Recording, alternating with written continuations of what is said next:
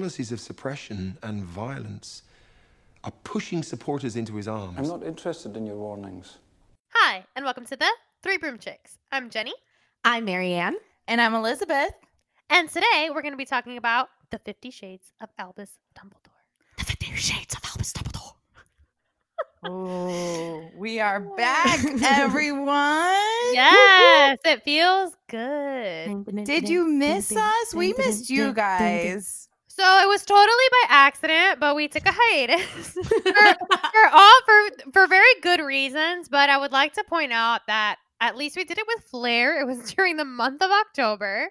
So really, we just took a little ghost break, and now we're back. Yeah. Yeah, we just totally ghosted you. It was in Yeah. Hallow- It was in the spirit I- of Halloween. It was in the spirit of Halloween. I personally just had kind of like a mental health refresh. I don't know what you want to call it. My anxiety was super bad, had a couple of attacks, and took some time to relax. So the podcast kind of took a back seat, so you can't be mad at us. Yeah. What was your reason, Marianne? Uh, well, about that. So the whole month of October, right? Um, me and my uh, my students started uh, getting ready, getting prepared for competition month. Um, and actually, as we are recording, it is our week um, that we find out all of our scores and how well we did. Um, since the competition was virtual this year, so send us good vibes. But yeah, the month of October was insane. I mean, it was also in the midst of like starting the transition to like hybrid, like vir- hybrid virtual sort of learning with all the things happening in the pandemic. So it was a crazy time. Um, Yeah. I'm not sure how I made it through, but here we are, man. I'm so excited to be back. Wow. I think Elizabeth's reason for taking October off is kind of like the weakest one. Really? What? I would say it's the best one.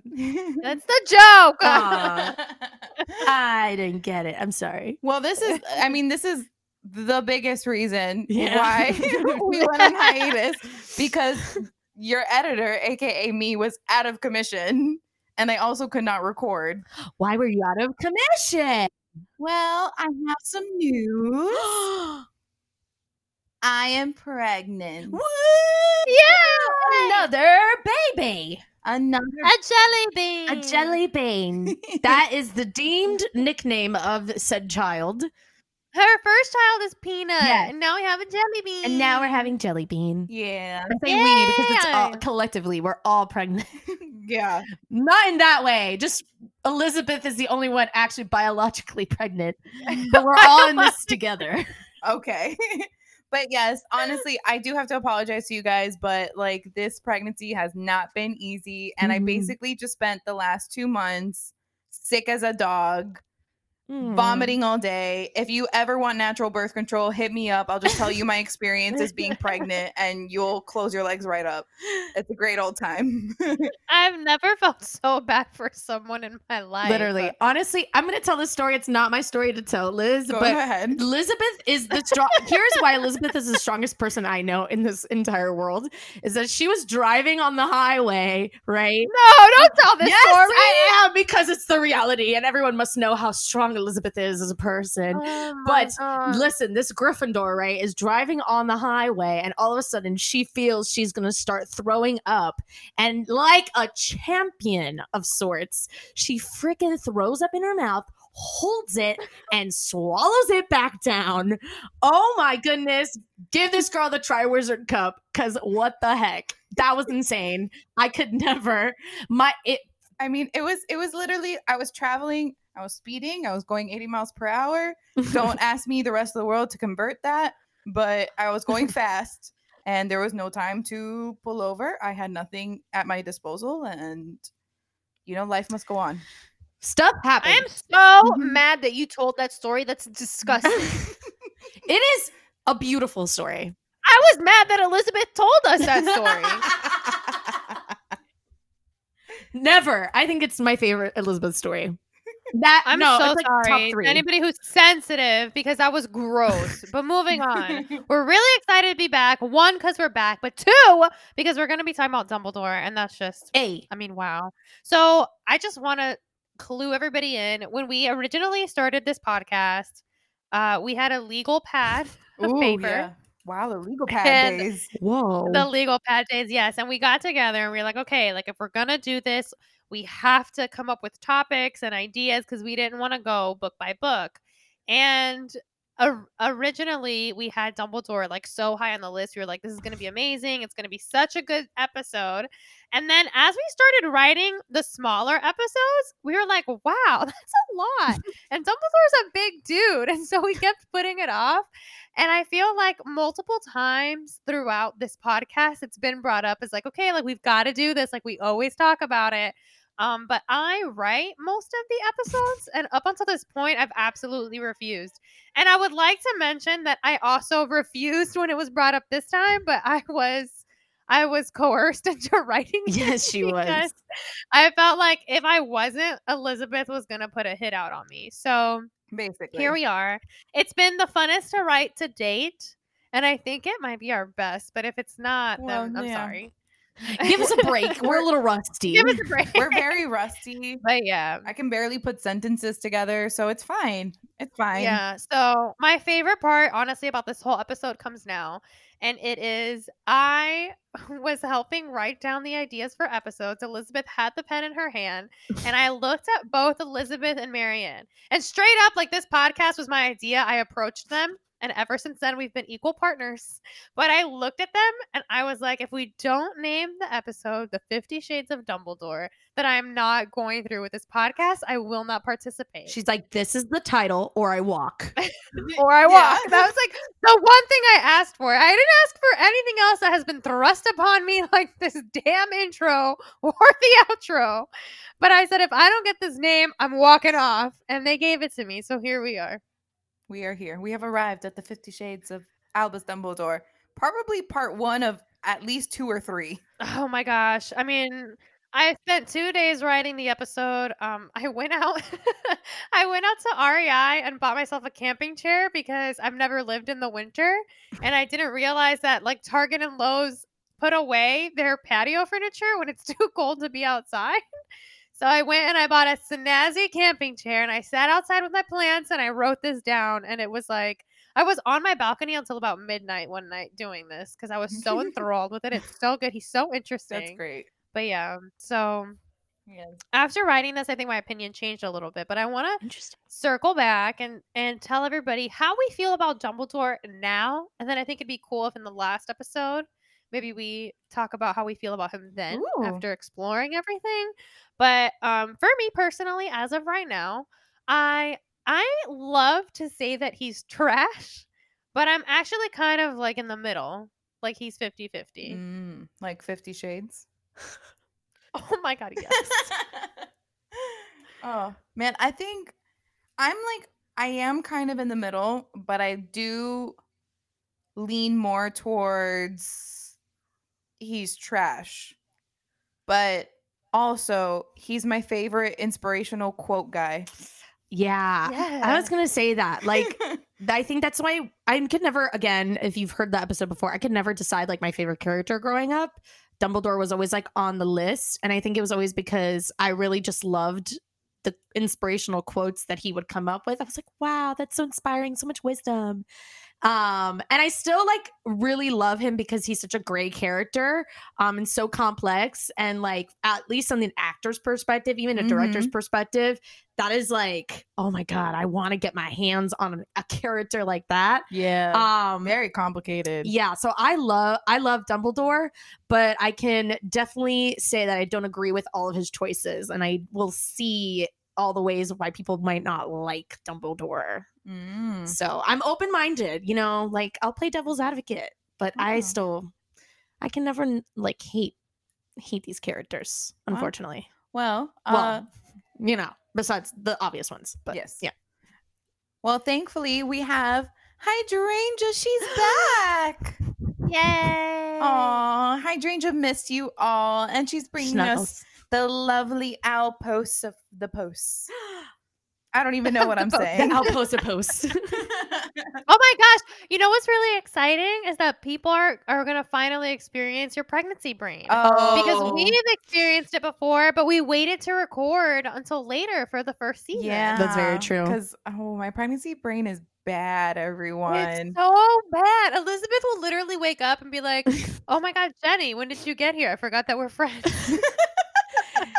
I feel like It's her pregnancy yeah. brain is extreme. it, it's really bad. I'll tell my husband Raul something.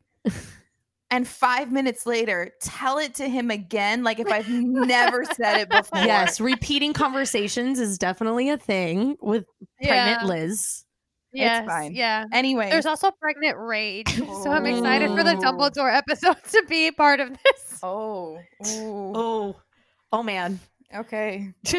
Liz is like, well, If anyone's ever seen the gif of Elmo in front of the fire raising his arms, that's pregnant Elizabeth. yes, rage. Bring on the fire. okay. So back to Hydrangea and our owl post. Hydrangea's owl post today, she brought us some of our fans' opinions of Dumbledore as well. Heck yeah, because if we shared ours, we want to know yours. Exactly. Yee. So we have a couple of opinions from the Preppy Witch. We have This is possibly my th- favorite uh, this is this is this is great, and I know it's Jenny and Marianne's favorite. Heck Hot Dumbledore forever. yes, Yes, Jude Jude Law. Law. We Mm. stand Jude Law in this house. We do. We stand Jude Law here, so if you don't get out, but also it's the holidays, Ah! and he's in that movie, The Holiday, and you know it's important my to us. So just say, I'm just you had to throw it in there. She she said hot Dumbledore. I'm sorry. I Oh, know. we love the preppy witch. Yes, girl, speaking to our hearts. All right. It's Christy time, says. this was awesome. This is a good one. We're we're very relevant here in this podcast. yes. yeah, it is. It is. Uh, Dumbledore is sus. Dumbledore is sus. Yes. So if you He's the imposter every time. if for those of you who aren't up to date with this game, it's a reference from Among Us. It's a great game. Play with your friends. Play with us. Maybe we can do like an Oh my God, yes. international so broom chicks Among Us game. yes, I was thinking of doing it on Twitter. Oh. Well, anyways, stay tuned for that. But anyways, Dumbledore is sus. Uh, our next owl post is from Father underscore Matt Nindemis. Nine demeds. Nindemis. 90 but really, he's Father Matt Gomez. He's Marianne's cousin. Yeah. Hi, Yeah. Matthew. Huge avid fan of the podcast. Hello, hello. Hi. I'm a huge avid fan of Matthew. Yes, we all are. He says he's misunderstood. He allowed Harry to come to many conclusions himself. I do Hmm. not have the time to get into this comment right now, Matthew, but if you listen to the next three episodes, we can talk about it more. We're just gonna keep adding the episode count. It's gonna be like if you listen to the next seven episodes, It's still going to be about Dumbledore. it's still gonna be about Honestly, legitimately, we could probably do an episode per book. I mean, the man is layered. Dumbledore. layered. Hmm. He's like an onion. He's got layers. 50 layers. Yes, I'm going to throw that 50 in all day. Everywhere. We're just gonna keep layering it in. Ooh. Ooh. All right. And our last owl post is from at Mother of Hogwarts. Ooh, girl, I felt the anger here. And they say, people who don't like Severus Snape like Dumbledore, and Dumbledore is worse. Ooh, dang! Snap Ooh. You look like Amy from Brooklyn Nine Nine. There. Yeah. me. No, Elizabeth. Oh, Yeah. okay. I was like, what? I had to yell that because she put it in all caps. So I had to she be, did. you she know, did. Accurate. true to her. You know, Yeah. I I'm happy to see like such hate for the man, but I mean, I don't know that I would say he's worse than Snape. Mm-hmm. Well, what, maybe, That's let's like, see. I let's see. Let's see our opinions at the end. You're right. So, oh, this this will be like a good gauge. As of right now, I don't think that he's worse than Snape. I think he's like number two. Snape is number one. Mm. In what? In like in like the worst? Is that like a list of the worst? the worst of the really gray good characters. I was gonna say. Yeah, because then I was like, well, wait, hold on. Umbridge is number one. Yeah, yeah. hands down. then Lady V, then Severus Snape, then Dumbledore. But then there's the Malfoy. I was- You know what? Out of the two of them, Snape is the worst, and Dumbledore's the second worst. okay, That's my opinion. let let's see if that changes in the future, Jenny. Let's see. Hmm, yeah. All right. So let's uh Move on to our my favorite plug of the night. Patreon. Plug it in. Plug it in. Ooh, that's beautiful. Oh, our patrons. patrons. I just want to apologize because we ghosted you guys too. We are so sorry. You guys, you have no idea how sick I was. And I also run our patron page. So it was just not. Mostly because I cannot understand it. Yeah, neither can I. It's fine. It's hard. I we are so sorry, but we are back. Please become a patron and subscribe. We will be planning our next patron exclusive podcast soon. I believed we agreed it was going to be all about the Twilight Saga. Mm-hmm. But then afterwards, I know Avatar is also in the Oh, mix. yes. The Last Airbender, because Jenny finally has watched it. Oh Lord, that changed my whole life. But Supernatural also. So we've got a lot of. We've got a lot of them coming. so be yeah. on the hashtag multi fandom level. You'll definitely get be able to enjoy that. Oh yes, oh yes. So please become a patron. You can find us on patreon.com slash the three broom chicks. yeah. What? So cool. All right. So I figured that I would explain how the episode is going to go because it's kind of different from what we've done in the past. Um, what's really unique about Dumbledore is that he has such a plethora of information on the interwebs that for the first time ever, I felt it was possible to actually go through the character in chronological order. Wow. Yeah. Like there are he- no flashbacks. Like even with Harry, like we started at the Dursleys and then we would flash back to like the night he was born or like flashback to Halloween or whatever. So um this is exciting for me really. I was very like Jenny's like, it. we're organized. Um, we're going through someone's timeline. I know. I was like, I was like, ah! It was so exciting to be that organized. So it was very, it was very good. Within the organization, there is chaos because His life is chaos. Yeah, his life is chaos. well it's not his life she who must not be named seriously mm. does not know how time works and i just wish that at some point she would have wrote it down on like a post-it like hey Wibbly wobbly timey wimey. i mean there's literal timelines that have a 20 year difference so we'll get there i'll explain it as we Oh, go boy. but for the very beginning we'll be okay i'm going to give a short profile just in case you need some more info Ooh la la. on the Dumbledore. Uh, his name is Albus Percival Wulfric Brian Dumbledore. I always get that right on quizzes Good job. because I know it in order. Thank you. He was born in 1881 and he died in 1997. His house is Gryffindor wins. Hey. so mad. Whatever. I mean, what Uh, other house would family- have been be He literally could have been any house. He literally would have fit into any house. The more that we talk about Harry Potter, the more I'm convinced that anyone could be in any Yeah. house. That's true. But anyways, uh, his bit. family, his father was named Percival, his mother was named Kendra, his brother Aberforth, his sister Ariana, and then allegedly he has a brother named Aurelius. Oh my Mm. god. I honestly completely forgot about that until right now. Holy Yeah. crap. Spoiler alert: If you haven't seen Fantastic Beasts: Crimes of Grindelwald, Well, whatever. The alert is uh it's a little bit late. too late at this point. Yeah, we it- it's- said honestly- chronological. Honestly, you spoiled it because I didn't say where it came from. They could have just been like, maybe it's a really good fanfic. We don't know. Okay. But anyway, But also, it's been out for like what, two years now? Like, yeah, I think the timeline is. I mean, we're good. We're the safe. waiting is over. his wand, so his original wand is completely unknown to us, which I would have loved to have the information on. Uh, but after his original, he possesses the Elder Wand. Uh, his Patronus is a phoenix, which is totally basic. Oh. And uh, that's what like the Dumbledores are all about. Phoenixes. whatever, guy. And his other achievements include being the professor of defense against the dark side. the professor of defense against the dark arts. Talking is hard.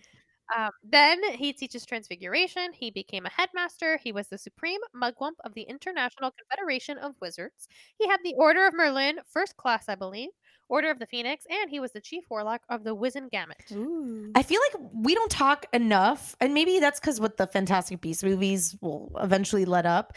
But like, we don't talk enough about how he was the supreme mugwump. Like, for those of you who do not know what International Confederation of Wizards is, it's basically like the United Nations of like the magical world, and he was the leader of that. Like, that's so crazy. That's an am- amount of power, amount of connections that you have, like the amount of people that he must meet, ambassadors for other countries, leading. And the job of the supreme mugwump is basically not ruling because it's not like the king, but he, they're overseeing Mhm. the entire wizarding world. Like, not just when we say wizarding world, it's always like UK, right? And maybe, you know, sometimes America. No, like the entire wizarding world. You know, you just kind of like lit a bulb in my head. Why was he okay with being the supreme mugwump, but he was like, "No, I can't be minister of magic. That's too much power." I feel like the supreme mugwump has more power. Like, why did he take that role, but he wouldn't take minister for magic?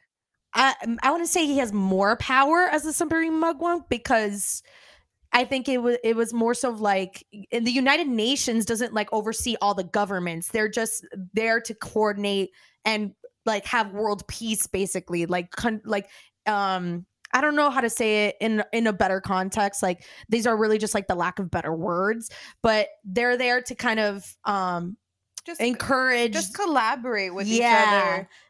And like um honestly, I see I see the Supreme Mugwump like a judge. He's just there to make sure Mhm. everyone's like doing everything fairly. yeah. So he really has like no real power.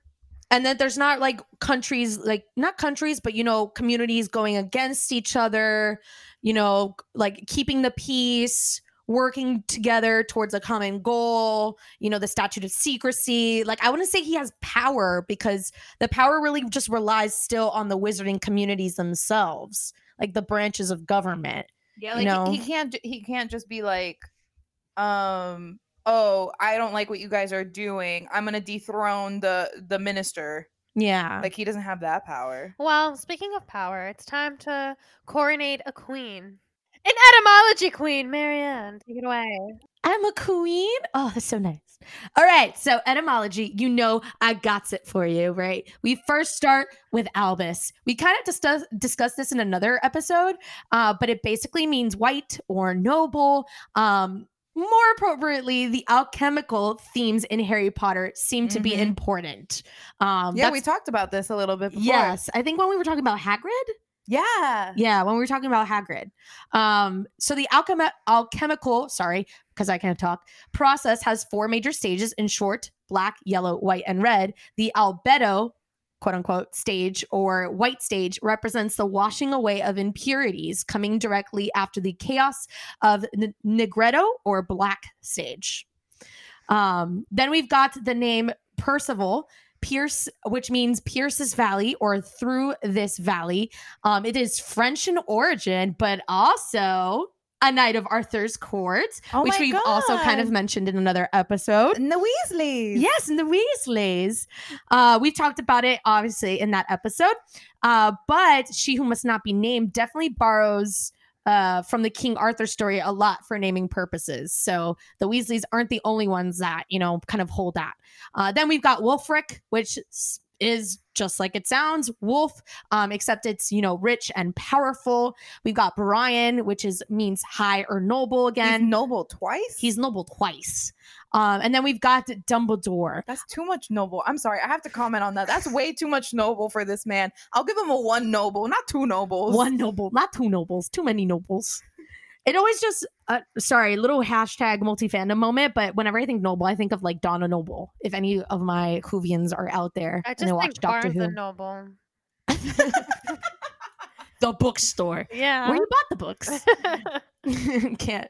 Anyways, and our last n- name of the etymology Ah, train. this one bothers me so much.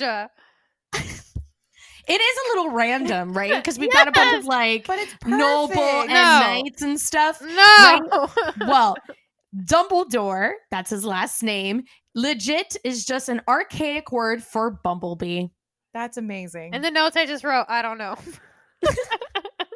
That's amazing. Honestly, that is pretty amazing Why? Why? What is your thought process? because that that highlights his like His random, uh, like, he's his- random. his, si- his silly side. yeah.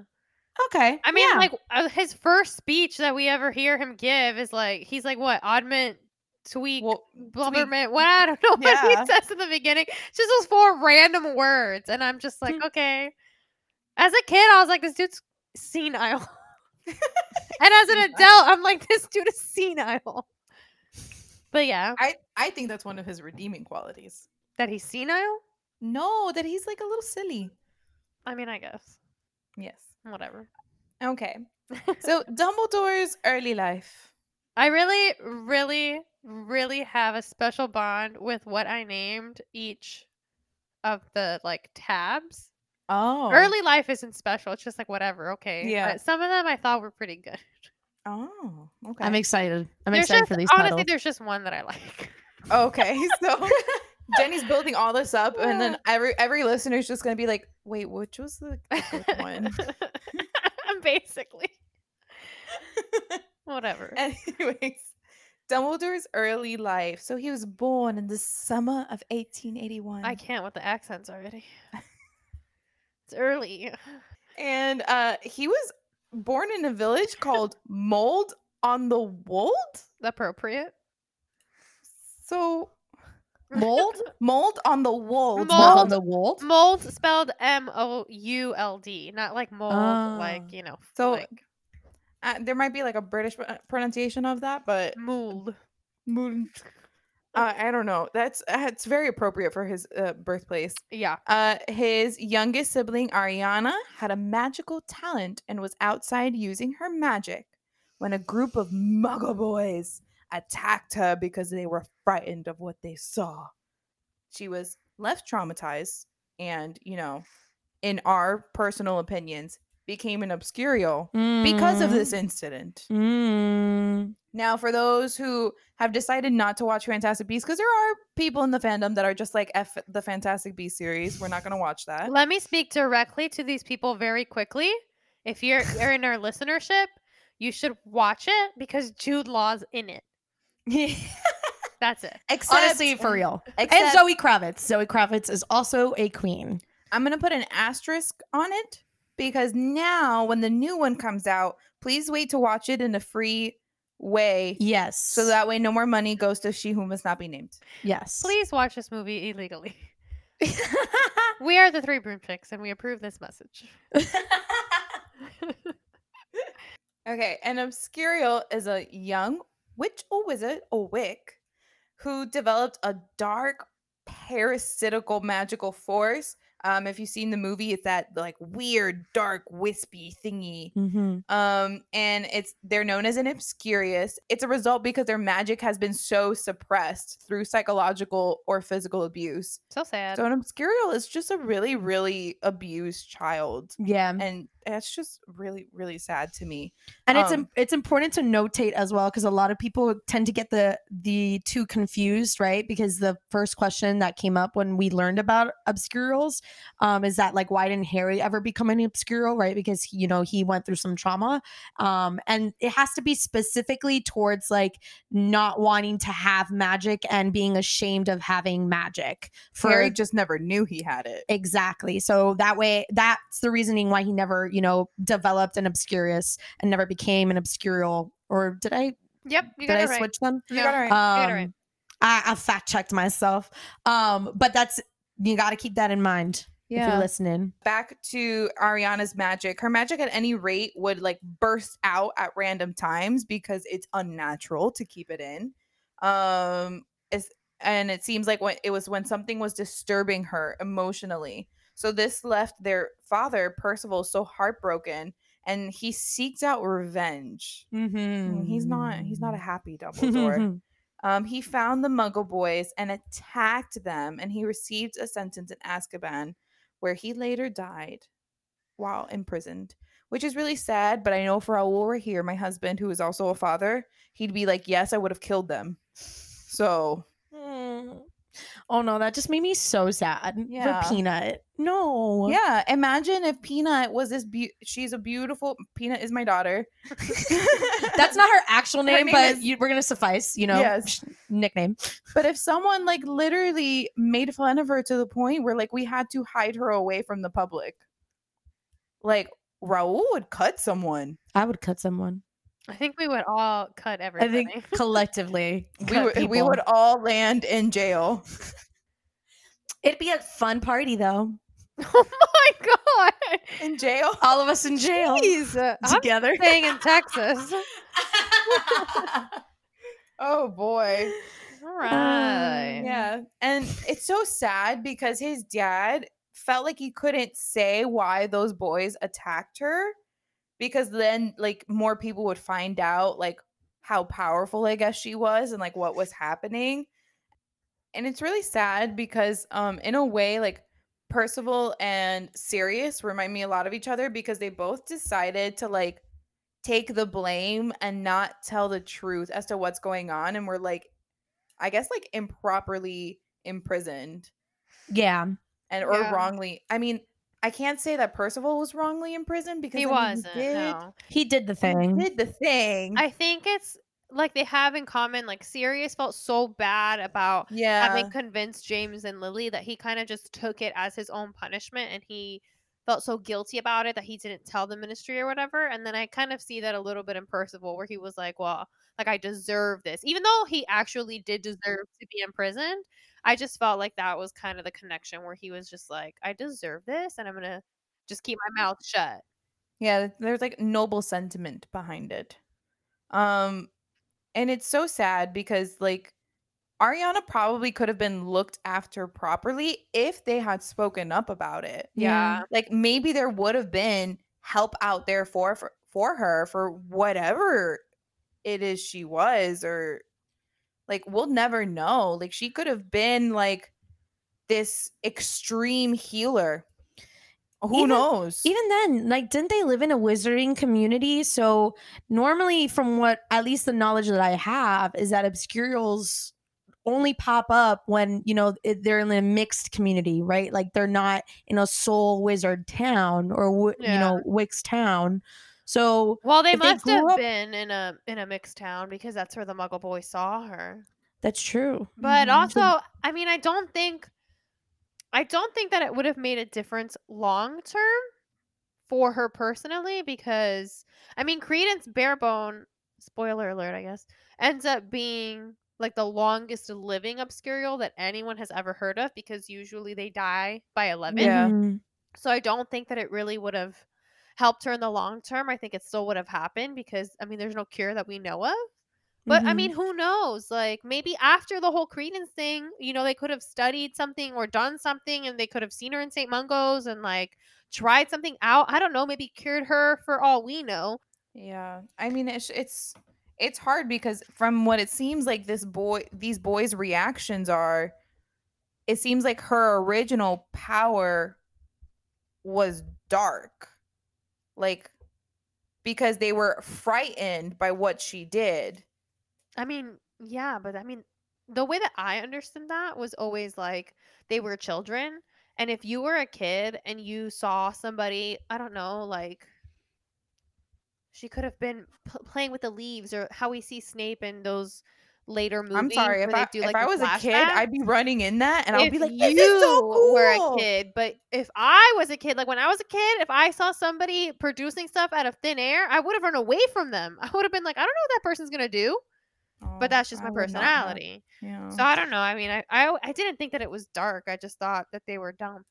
Do you think that maybe it's kind of like a mental health stigma that like they were almost ashamed they were ashamed and that's just how it was like they didn't want that attention that they weren't you know all together and fine and okay Probably, Yeah. yeah. And there's probably a lot of fright too. Like, what are they gonna do to Mhm. my child? Are they gonna take her away? Like, am I ever gonna see her? I mean, there was probably a lot involving that Yeah. decision. this Mhm. was the what the late 1800s early Mhm. 1900s like Yeah. oof. And I could tell you right now that if I was Kendra Dumbledore, I would have been freaking pissed that my husband went and got himself thrown in jail. We would have had some words because then she was single mom in it for the rest of her life. And then look what happened. Oh, I would have been so mad. I would have written him lots of letters in jail. not gonna lie no conjugal visits for you yeah, I would have been like, do it yourself. Bye.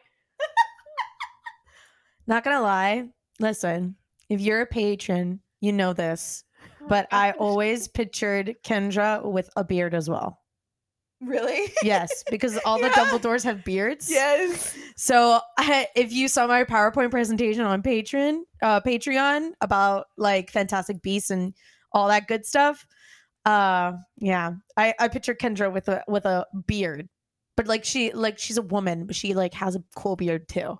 yeah I i love it. like it Yeah, all the Dumbledores have beards. So obviously, all of this going on with his sister had a profound impact on Albus. Oh um, yeah, Like there's no if, ands, or buts. Like he's not the eldest, right? Or is he? yes, he is the eldest. He is the eldest. So like his dad is gone. He now has to become the father figure. His sister is mentally unstable and magically unstable. You know, his brother seems like he's just like tired of his family and wants to leave. He's 100% the original emo kid. Yeah, for sure. He was the first emo kid. the family moves to Godric's Hollow. And basically, Kendra Dumbledore, aka Mom, decided to just alienate herself from everyone except for Bathilda Bagshot. Uh, yeah. Wow. Her life ended not so great. okay. I don't know why that just hit me right now. Elizabeth looked I like really concerned. She was like, I know how this story just is. more flashbacks. I, I I literally had the flashback of like, especially the way that it's written in the book of like Nagini coming out of her carcass. Ugh. Uh, all right. Anyways, R.I.P. Bathilda. Uh, Albus just learns to never mention that he has a sister. Like, honestly, learns to never mention he has siblings. yeah, for sure. He's just like, "Mm, forget it. Between Ariana and then the goats on the other side, it was just like a whole like let's not talk about it kind of situation. Like, could you imagine being at parties? Like, yeah, my brother plays with goats.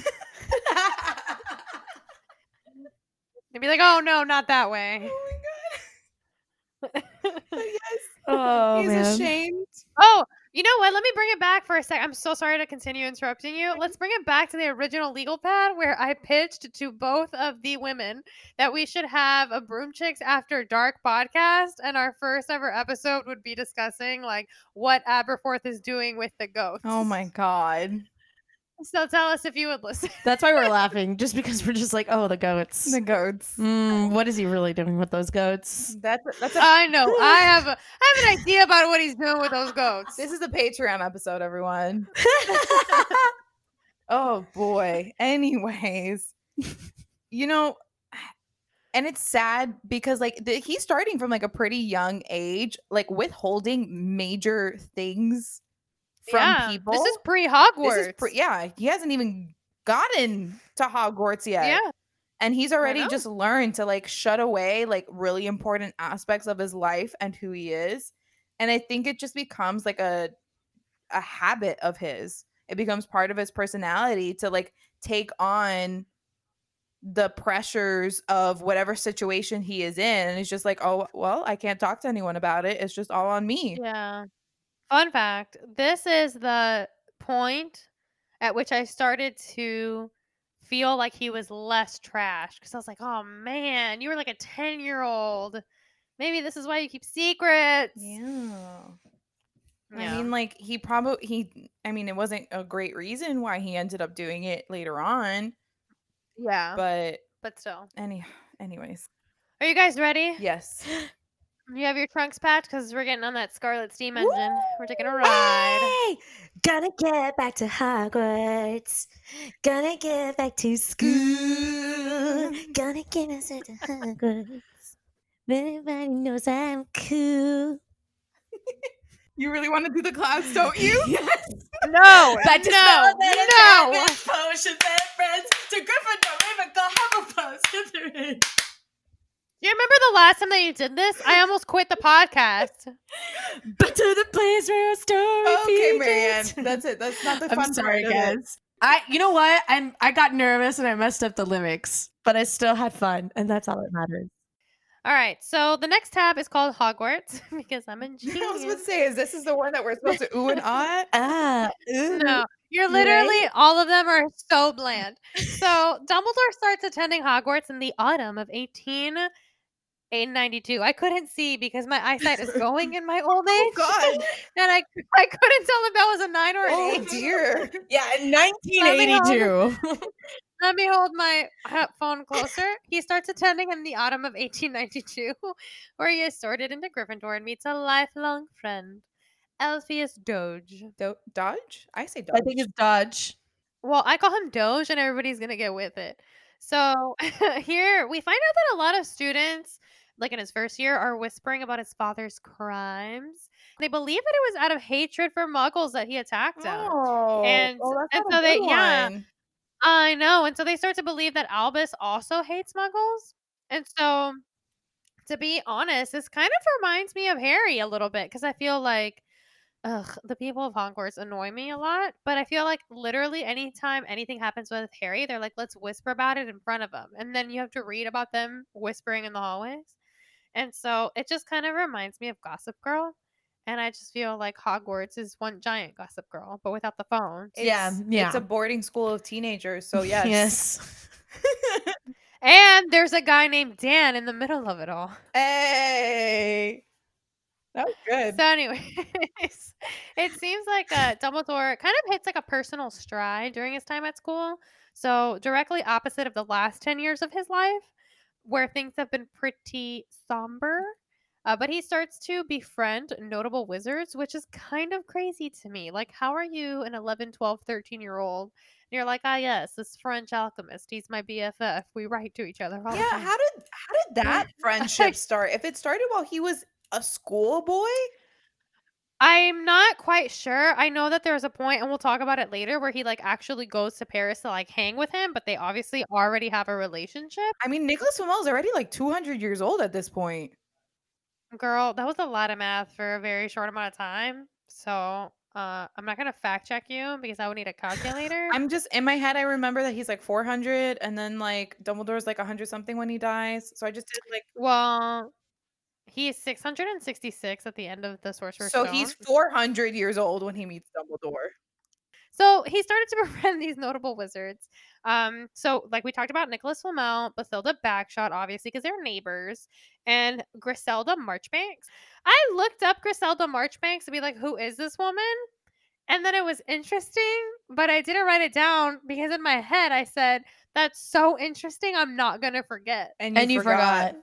No, I didn't. I didn't because we were supposed to record last Sunday or whatever, right? And then we forgot.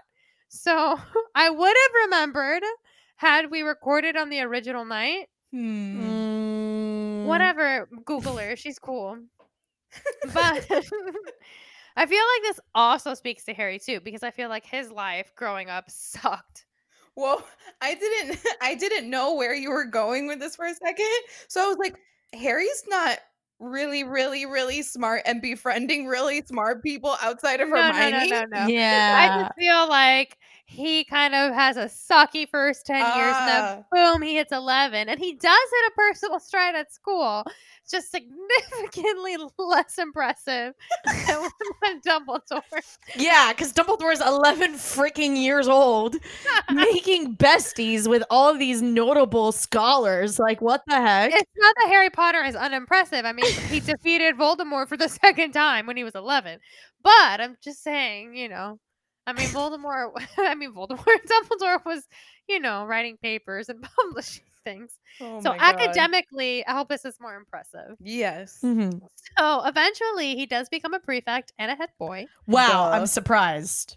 Uh, okay. and uh, he also won the Barnabas Finkley Prize for exceptional spell casting and became the British youth representative to the Wizengamot.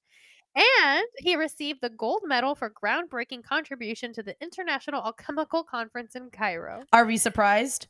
No. No. But this reads like somebody who is trying desperately to get into like an Ivy League school in the oh, I, States. I was I was like he would get into Harvard. Like, yeah, like sure. he Sure. would The he would be College. like he would be like declining Harvard to go to Yale or something like that. Oh, yeah. Dumbledore's such a Yale person, for he sure. is. And he would be wearing sweater vests, you know it. Mm-hmm. And I also believe that he would have been a silver knight. And if you're in the United States, you'll agree. I don't know if they have that internationally. But anyways, Dumbledore graduates from Hogwarts in the in June of 1899 and plans to take uh, basically what Americans call a gap year to see the world and just explore other cultures and other people. And he's going to take it with his best pal, Elphias Doge. Yay. And uh, and then tragedy strikes. no. no. Oh man. And then we spiral. Is this the title? Yeah, that was the one I was. That was the title. Yes, I looked ahead actually. I I looked ahead and I was like, "This is it. This is the title." of the she. I'm sorry for our listeners who were waiting for that magical title, title, title, title, and it was just the spiral. I'm going into a spiral. I feel like none of us can speak tonight. We even did the vocal warm. We did, yes, we did. We prepared today. I'm we so went extra. mad. Uh, I've been so excited about this episode, and I feel like I'm ruining it with my mouth. We, but we, but we prefaced it. We said we would be rusty today. It's okay. We're a little goofy, a little fun, a little fresh. it's all. it's all good. All right, let's spiral, people. Kendra, the mother, dies because during Ariana's outburst causes her mother's death. Like that's basically it. I was trying to make it more dramatic, but it's already dramatic enough as it is. okay. and it was basic this all happened. You know, his sister inadvertently kills his mother on the eve that he's supposed to go and explore the world. Wow, what a Like- coincidence. So this now with no mother, no father, he's now in charge of two, possibly three underage siblings. This kid never gets a break. He never really gets a break. Or at least when he did, then he it was just taken under under the rug from him. Yeah. It's it's it's so sad. So I have a couple of observations. The first is like this definitely has to be Dumbledore's lowest point, Hands Like- down. like of his life, and Mm. he. I feel like it's really complex what he must be feeling because I feel like there would be resentment towards his family Mm-hmm. for like making him stay home from the gap year, but then also feeling guilty about resenting your family because it's a horrible tragedy that's just occurred. Yeah. And I feel like he's still about 17 or 18 at this point, which I feel is, and this is kind of like setting it up. But I feel like when you're at 17 and 18, you're still pretty, or you might be pretty open to being persuaded by others or by certain ideas. Mm. But anyways, so this is the where things start to like kick up into overdrive. So all of a sudden, right, Gellert Grindelwald comes into town and stays with Bathilda Bagshot. Like Oh, Serena van der Woodsen coming back to town. Wow, right? I've never watched Gossip Girl, so I don't get these references. You need to. It's great. It's so dramatic. It's amazing. Like not realistic at all, but it's the best. Quit your job and watch it. So Gellert Grindelwald, he's a cutie. He comes into town, and Bathilda's like, you know, you you guys should be like in contact with each other. You know, have a little fun, get to know The worst matchmaker in history. The worst. Hilda Bagshot. So speaking of kicking herself into the batuki, right? Let's find out. Let's find out why. What the f-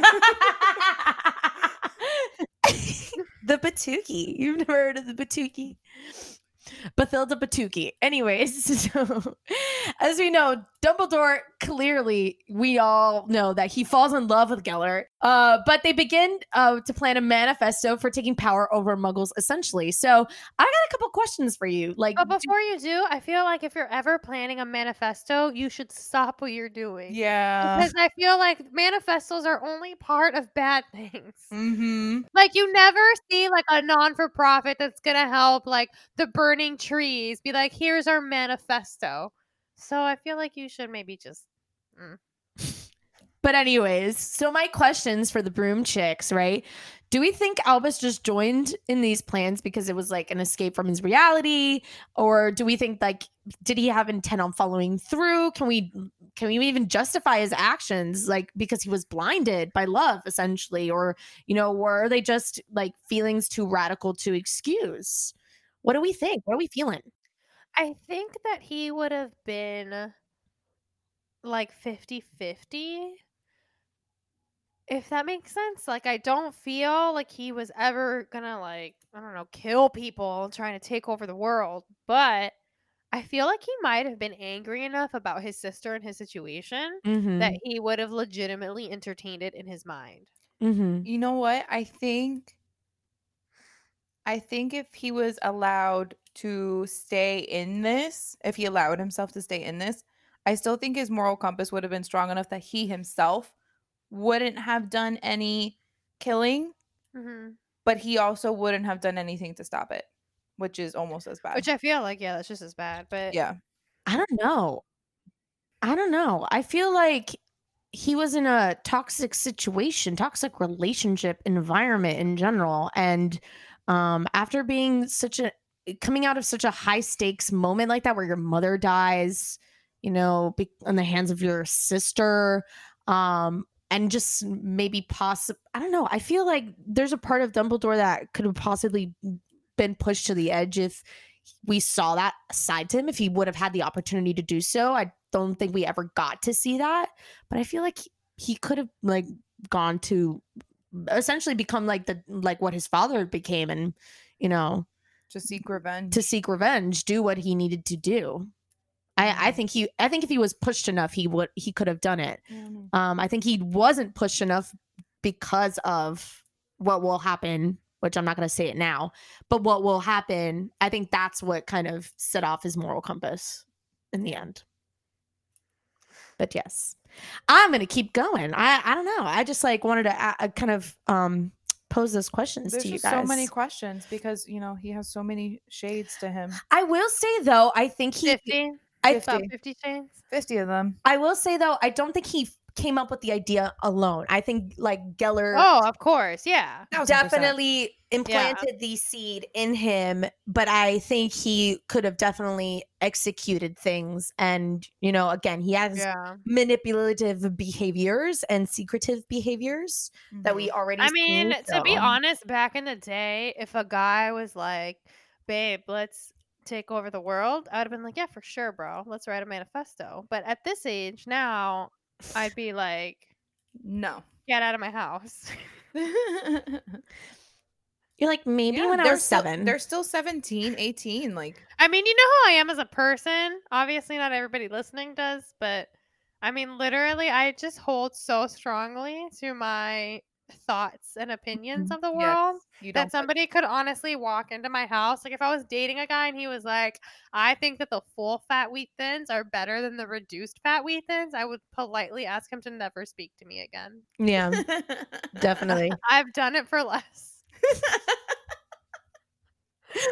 oh man. but it's fine. Jenny in a nutshell. Haven't mentioned I'm alone. Not, I don't think this season. No. but anyways, um, so besides, I think our, or at least our theory, we don't know if it's confirmed, but our theory, we know he was kind of introduced to um this idea, this manifesto. Um, he was also introduced, um, Dumbledore was introduced by Gellert uh, to the Tales of the Deathly Hallows. Ugh, My favorite part of the books, pretty much. well, he was introduced to the to the possibility that they're reality because he Yes. heard them. Yes. Yeah, yeah. That's yes, that's what I meant.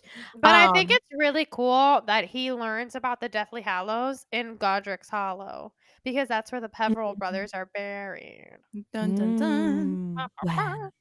Legends. We love But them. yeah, Uh, the total amount of time that Grindelwald is there is only for two months. So honestly, that's a little bit it's of power. insane. Yeah. Yeah, a little bit of power of, Gr- of Grindelwald. Like two months, and that was his In influence. two months, he was Yeah. able to influence what so far has been someone with a very strong moral compass, a very smart kid.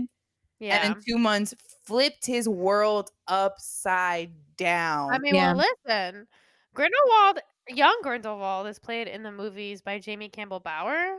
Oh man, And let me tell you, if Jamie Campbell Bower came to my town, I'd be I'd be taking over the world. you're like yes, let's go I'd for the like, greater good. I'd be like, let's eat full fat wheat thins. oh my God. It- it the second Marianne said for the greater good, I was like, for the greater.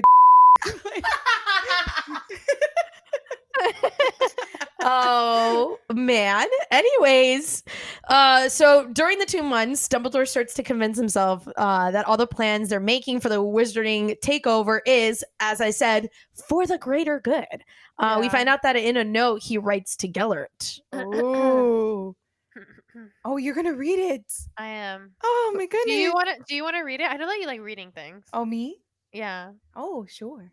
I knew it. Take it, girl. Gellert. Ooh, you already sound in love with him.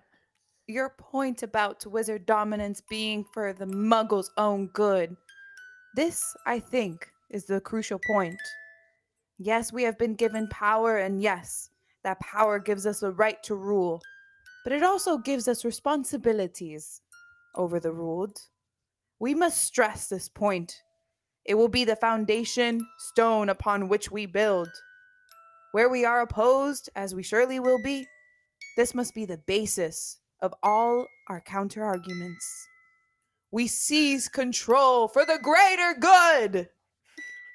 And from this, it follows that where we meet resistance, we must use only the force that is necessary and no more.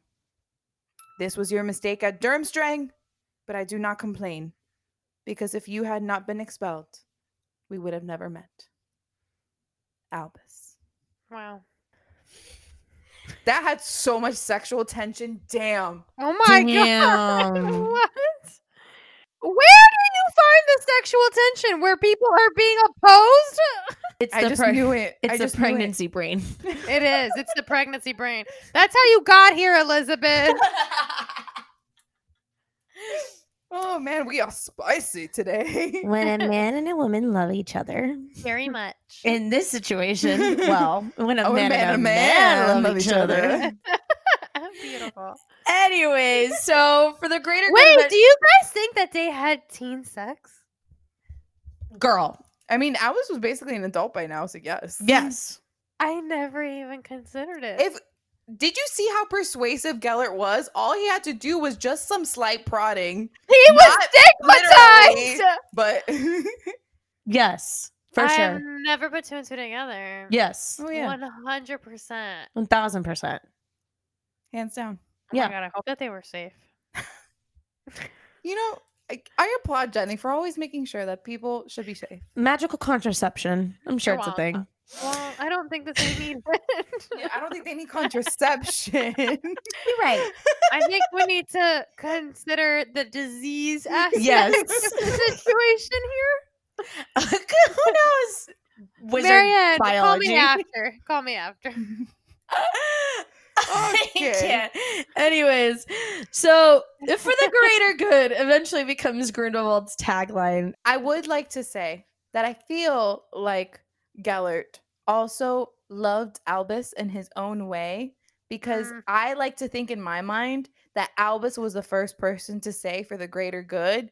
And he was just like, wow, my man is so brilliant. And he took it and ran with it. I think you're romanticizing this a little bit. I'm You're- romanticizing it a lot. You are definitely shipping this a little too hard. That's my job. Also, I feel like he's a sociopath and capable of love. yeah. Yes. Anyways, so the words inscribed at the prison that Grindelwald built for their assumed prisoners, you know, uh, has this uh, title tagline for the greater good, uh, or Nurmengard. Nurmengard is the prison. Yes, I don't know Yes, why I said the- that in a Yes, little it's accent. the prison. it's fine. I said Nurmengard, like I didn't say like any other like normal person. Help. Uh, it's located somewhere in the Austrian Alps, uh, but Grindelwald is imprisoned there after Dumbledore defeats him. Hint, hint. Ooh. Ha ha ha, um, karma. Yes, but we're not there yet. Anyways, not, no. Aberforth confronts Dumbledore about his plans about, you know, running away, taking over the world, and reminds him that they would have to take Ariana with them while they tried to take power. He is the eldest, and he has to take care of his sister. How dare you? Sister writes. Anyways, this brings Dumbledore back to reality, but ends up pissing off Grindelwald. Um, obviously, you know, third real, third wheel. Mm, words. Grindelwald uses the Cruciatus curse on Aberforth, which in turn forces Dumbledore to defend his brother, and the two begin to duel. The duel between oh the my goodness. the tool, the tool, tool. Grindelwald is a tool. I quit this Anyways. the duel between the three of them compels Ariana to try and intervene. Oh no. Yikes. Big yikes. In the midst of the fight, Ariana gets hit by a stray curse and she dies. Okay. Question. Question. What okay. Obviously that that means either Albus or Gellert. Or Aberforth. Or Aberforth because he was involved. It was a yes, it was a three Yeah, person duel. I think that we find out in the seventh book that Aberforth also was like dueling. The way that it was explained on the sites that I was using kind of just made it sound like Dumbledore and Grindelwald were going at it, but Aberforth was definitely involved. Aberforth was definitely a part of it. yeah. So that means one of them three did say the killing curse. Yes. Yeah, which by the way, like how do you not know who killed it? Like did they all say it at one point? Maybe it was like one of those things where it was like too much shouting going on. Um. Also, But you- but Dumbledore feels all this guilt and he never knows like if he was the one that did it, but wouldn't he know if he had said the words? there's That's other. true. Yeah, but there's other er, other spells that can kill people, not just the killing curse. Like, for- Really? yes. So like Molly Weasley, like how she killed Bellatrix, it wasn't the killing oh, curse. that's right. So- we even talked about that. yeah. So it that might have also been a possibility where he might have just used a spell that could Yeah. have stunned Well, her. I'm also hurt her. wondering if it's like she was already in a fragile state. I wonder if just other curses have the ability to kind of that mess with her. Like, who, possibly. yeah, like as who knows like what's going on with the Oh, man. obscurus inside her and how that affects her. Again, Oh, this That's goes actually back. pretty interesting. yeah. Yeah. again this goes back into my theory um and the questions i posed earlier that i think in this given time and purpose like if dumbledore was pushed off to the edge he could have possibly killed someone i think the because you know he was in that three person duel and he has that guilt of like him possibly have causing ariana's demise i think that's what like switches his moral compass to like the extreme side. Yes. Yeah. Exactly. Because it could have been the other way, but I think because Ariana was the one to die and that guilt is like Mhm. sitting in him, that's what turns him to Yeah. Interesting. quote unquote the right side, I guess. Right side. We The can say gray the right side. side. The right side. Yeah. The gray side. Yeah. not not like in American politics, right and left side, like right like moral side. Yeah. Yeah. Thank, thank you for that. Yeah, I needed to clarify that because most of our listeners are is- American, and late lately in- November. It's November. We've had a rough election season, and right and left mean very different things in America right now. That's Very true. true. That is true. Anyways, so to this day, obviously, as we've already mentioned, no one knows the curse that killed her or who, you know, made the curse. Uh, Grindelwald having uh, been shipped to Godric's Hollow for poor behavior in the first place, obviously cannot risk being at fault. Uh, and he flees immediately uh, after her death. Because he's trash. Trash. Uh, this creates an immense tension between Albus and Aberforth, obviously. Why? Why though? I mean, because I mean, Aberforth probably blames Albus for the whole duel happening in the first place because he was going off like doing not so, you know, Yeah. responsible things Okay, with a shady hot guy. my my my my why was preemptive because my initial like my gut reaction to the why was like you were all a part of that duel you all could have killed her why are you mad at him that was my initial like why Yeah. and then i was mm-hmm. like oh but wait the reason why this all started in the first place you know That yes. shady, shady boy. you know shady, shady boy. I imagine him. I know that it's not like probably correct for the time period, but because it's Jamie Campbell Bower, I just imagine him in a leather jacket. It probably is not correct Yeah, the definitely time not. period. Time But he's period. definitely in a leather jacket. but think of him skulking in like a, a a bad boy like early 1900s get up like no leather jacket. What is a bad boy 1900s get up? I don't know. yeah, i'm thinking of like he's wearing um, a black cloak. I'm thinking of uh, like Leonardo DiCaprio's character in Titanic. Never seen it, bro. That's like Wait, 1910s. Whoa, whoa what? Also- oh, okay, huh? here's your pregnancy brain in action. We've literally had this conversation. What? No. Everybody knows this.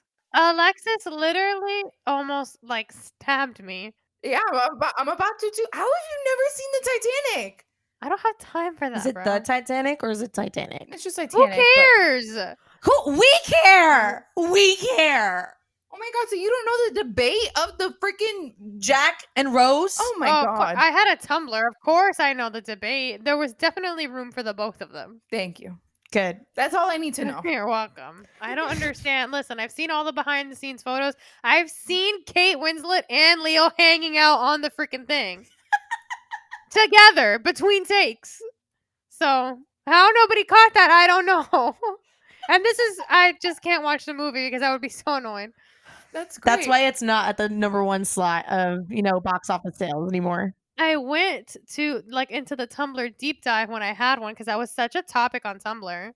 And it's actually why I ship Leonardo DiCaprio and Kate Winslet. She's also In in the holiday. The Holiday with Jude Law, who stars as Dumbledore in the Fantastic and this is how Beasts we are back to Harry Potter. Yep. You're welcome. Transitions. We love them. Yes. But Aberforth punched his brother in the face, guys. At the funeral. Honestly, this is like my favorite part of the story because as a Hispanic child, like if that happened at a funeral, like I know that we would be talking about it in the car ride home. Uh, in the car ride for your rest of your life. Oh my god, yeah, that would be like 100% like your family came over for Christmas and somebody would definitely bring up the story. Oh, Like if 100%. it wasn't like if it wasn't our fam, if it was our fam, we would never speak of it ever again. ever. But we would just treat the person who punched whoever else really poorly for the rest of their life. Yes. But I, I- could totally see my mom like, que falta de respeto. And she would be like so upset about it. the lack of respect for the Yeah. translation. Yeah. I feel like it's such an original emo kid move. Like just to punch him in the face in the middle of the funeral. Like he's kept his Such anger so inside. inside. So we've got Geller wearing a leather jacket. We definitely have Aberforth wearing Converse yes. and Yes. like black skinny jeans. An eyeliner. And then oh, his his 100%. his beard and his hair are swooped to the side. Yes. Oh I oh my love God. it. His Yes! beard at what, 15 years old? Yes. Duh. All the Dumbledores have beards. Where have you Yeah. been? His is just a paste on one though. just because he can't grow one yet. Please, for the love of God, let's move on. yes. okay, to go into a serious question. Okay. It's not really that serious, but it's a question for you guys. Do you think because obviously they have magic and magic fixes broken bones like this? Did Do you, you- just snap? I did snap. like I don't this. think my mic picked it up. There you go. Oh, Hey. oh. That was a weird snap too. Post post production sound effect. but Albus could have fixed his nose so it wouldn't have to be crooked. He could have just given himself his normal nose. Do you think that was like his guilt? Like he had to wear it on his face as like a reminder of like what he did to his family? I think so. Yeah, I think so too. I think it's like a reminder. Yeah, he's very dramatic, very sad. He's yeah. That's where his sassy sad. side comes in. He's a sassy, sad, dramatic boy. One last thing before we do move on into another life, another shade of Dumbledore. Um, we can that was good. Thank you so much. Uh, we can infer at some point during all of this uh, that both Dumbledore and Grindelwald um, do make their blood pact together. Um, it, I'd like to imagine- Well, that that we come- definitely happened after the teen sex. yes, that's what I was gonna say. I was like, it definitely happened right after. It was like sweet pillow talk, and they're like, let's make a blood pact. Oh my god, yeah. Oh my god. Are we making a fan fiction right now? No, okay, the romantic in me is going off right now. So it was Me and Marianne are writing a fan fiction, but you're writing a rom com. basically it was so they had like their first like intimate moment and it was like you know this passionate kiss and you know how like when you first kiss someone that you really like for the first time like you become like stupid yeah. so that was when they did it and it was it kind it was kind of like in all the rom-com scenes where like they say i love you or they showed their affection for the first time they do something stupid together and then they go have sex that's what i think it was they made the blood hmm. pact and then had sex I like the pillow talk. I like the pillow. I think it's more so like they're cuddling. They're like, let's make a blood pact. I'll, I'll stick to my rom-com I'm dead. Oh, so good. So i mean after all of this trauma that uh dumbledore faced he's like "Mm, let me go become a professor because you know Loki. that's just what's gonna happen. And he, well, but really, chronologically, after the funeral, he's like, okay, I need like time away from my family. I need time to figure out myself. I'm just gonna my be a teacher. no, he goes to Paris and That's he spends true. time with Nicholas Flamel, his best friend who's 500 years old. my You just keep aging him. basically. And this is when he discovers the uses of dragon's blood. Because you Mm. know he needed to do something really smart with his time. yeah. Because it's Dumbledore. experiment a little. Mm. and uh so he publishes this paper about the 12 uses of dragon's blood. But dot dot dot. There's this guy named Ivor Dillonsby. Uh, he would later come out and say that he had discovered eight of the uses when Dumbledore asked to borrow his notes. So, guys, do you think like Dumbledore just took credit for all 12 or, you know, he stole his he stole his knowledge, he never gave him credit? I Or do you- know or do you think. Maybe he did give him credit in the paper and was like, "Oh, you know, this guy did 8, but I discovered the other 4." Or maybe his 8 weren't the correct ones. Maybe. Mm. That was like a lot of questions, but my answer is I don't know. I don't know. I've been thinking about it for days, and I just I don't know. I don't know that he would have like just outright taken. Yeah, I, I don't see Dumbledore just taking credit. You know. But I could also just see like this Ivor character being like what leech and being like, oh my god, like he asked me for my notes. Like I already have this information. And he's just trying to like Yeah. kind of piggyback off of Dumbledore's work. Maybe it's like the backwards. Mm. I would like to think that Dumbledore properly cited his sources, Yeah. like the good researcher he is. Yeah. That's that's my hope. This isn't a shade I see of Dumbledore. All right. So basically, with all of this notoriety, uh, Dumbledore gets offered a position at Hogwarts, uh, which the current headmaster is currently Phineas Nicholas Black. And I always call him Nigelus.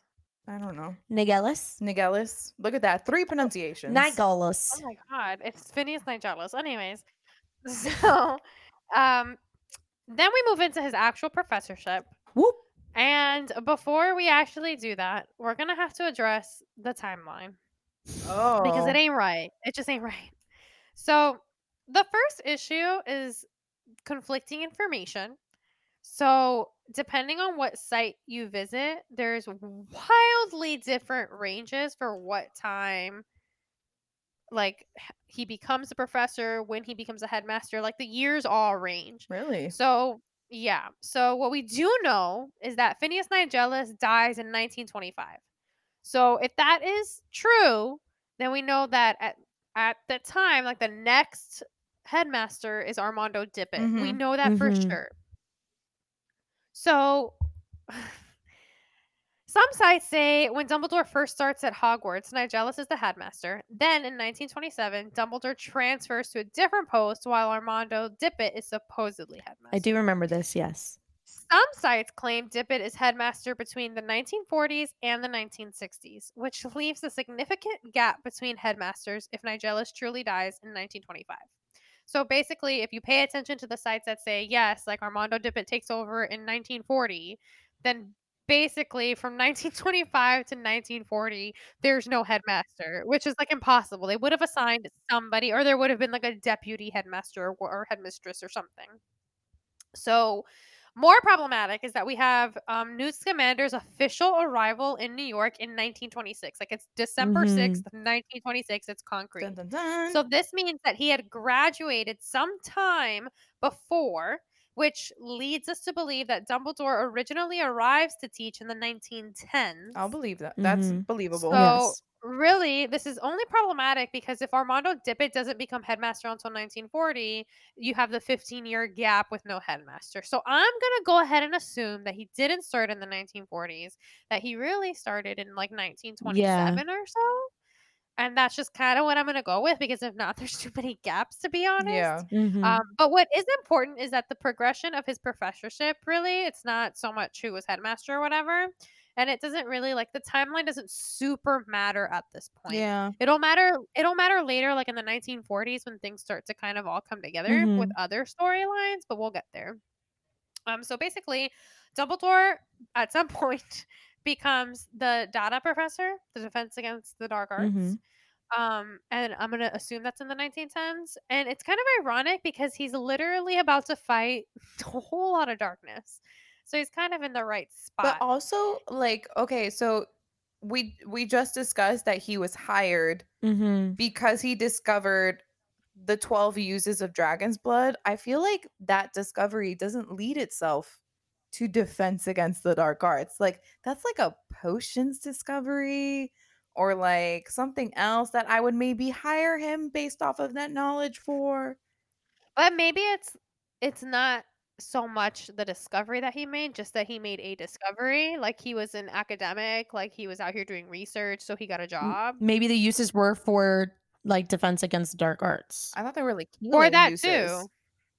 I mean, I would assume that honestly, I assume that they were like a hodgepodge of Mm. things, like that they could have been used in potions, they could have been used, I don't know, in other spells or whatever. But Now I'm actually severely interested in what these 12 uses are. I know. But I mean, I don't know. Maybe Professor Merrythought was there and teaching potions or whatever. Mm. Because I'm pretty sure that was the potions professor at one point. But I don't know. Maybe they just wanted to hire that guy because he was so smart and he was doing things. Maybe. But Yeah. You know, like when you're garnering a name for yourself Yeah. and you're getting all those papers published, and like a school or something is like, we want that person Yeah. because they're going to bring us attention. Mhm. But yeah. Mhm. So essentially, Dumbledore is training kids to fight against Grindelwald in the years to come. Oh boy. Yeah, so that's pretty um layered. But while he is still the Dada professor, he crosses paths with Newt Scamander and Leta Lestrange as they're students in his class, and we see that in the movie. Faves. And I just wrote at a later date because we don't really know when. No. He is reassigned and becomes the Transfiguration professor. Um, he apparently angers the head of magical law enforcement at some point, and that's why he gets reassigned. So there's this guy named Torquil Tavers, Torquil Tavers, Travers. I Mhm. don't know his name. Comes up later. Um, but he is the head of magical law enforcement, and Dumbledore like seriously pisses him off. Mhm. Wow. And so that's what you see in the movie when he comes and he puts those Mhm. um handcuffs Oh, on In Crimes of Dumbledore. Gr- Grindelwald, yeah. Yeah, that's him. And so he comes in and he puts the cuffs on, and that's when his professorship for Dada is taken away, and they just like slip him into Transfiguration, which I mean, leaves me more questions. I feel like all the like, students who were there for that transition, that would have been like the gossip at the school. Like, mm-hmm. heck Woo! yes, but also like, why is that his punishment? Yeah. Like now you have to teach Transfiguration. Like that's super cool. But so Also, I think there's I could be wrong, but I think this is also another mess up on the timeline because weren't like didn't McGonagall have Professor Dumbledore as a professor for the transfigurations at some point? I did not even put it in the document because McGonagall's timeline is so messed up that it wasn't even worth the headache to try and add her in because it's absolutely ridiculous. But that's another mess up. yeah, it's another mess up because she's literally at Hogwarts before she's born. So I can't even. we talked about it. We talked about it in her episode. So if you haven't listened to it, just so you know, we discussed kind of the timeline and why it would be messed up in the first place. And we went through her whole family tree and basically did like an ancestry.com on her. And there was no other female in her family with the surname McGonagall. So in the movie, it has to be Minerva that you see there. And it's just not right. not right. No. She wouldn't be born for like I think it's like what another twenty years. Yeah, now? or like 10 or 15 or something like that. Not even gonna get upset about it. But okay, so this guy, um, Torquil, whatever, however you pronounce that, uh, he is the one that decides to start keeping a very close watch on Dumbledore. Mhm. And so, um, apparently, the Ministry was aware of Dumbledore and Grindelwald's past relationship. And was sus of Albus when things Oh. started getting out of control. Mhm. And uh, that's what we start to see like in the second Fantastic Beast movie, The Crimes of Grindelwald. Like that's where all that Mhm. drama starts to come into play. Dun, dun, dun. And to be honest, it gets really juicy, but that's where we're gonna leave you. Oh, Surprise! It's the two-part episode. Well, it's a two-part episode of the first installment of a possibly three to five installment series. It's to end up being 10 shades 10 50 shades of Grim Dumbledore. Basically. So that's it for today, kids. Ooh. Wow. Remember to follow us on the social media in your off time so you can hear more about what we think. You can follow us on the gram at the Three Broom Chicks. You can also follow us on the Twitch at the number three broom chicks. Oh boy. that sounds and- bad. Yeah. and go follow us on Facebook. like our page, The Three Broom Chicks. And again, make sure to catch us next time in the part two of possibly four, five, or seven installments of the Fifty Shades of Albus Dumbledore. Mm. As always, we are the Three Broom Chicks. And that was for the greater good.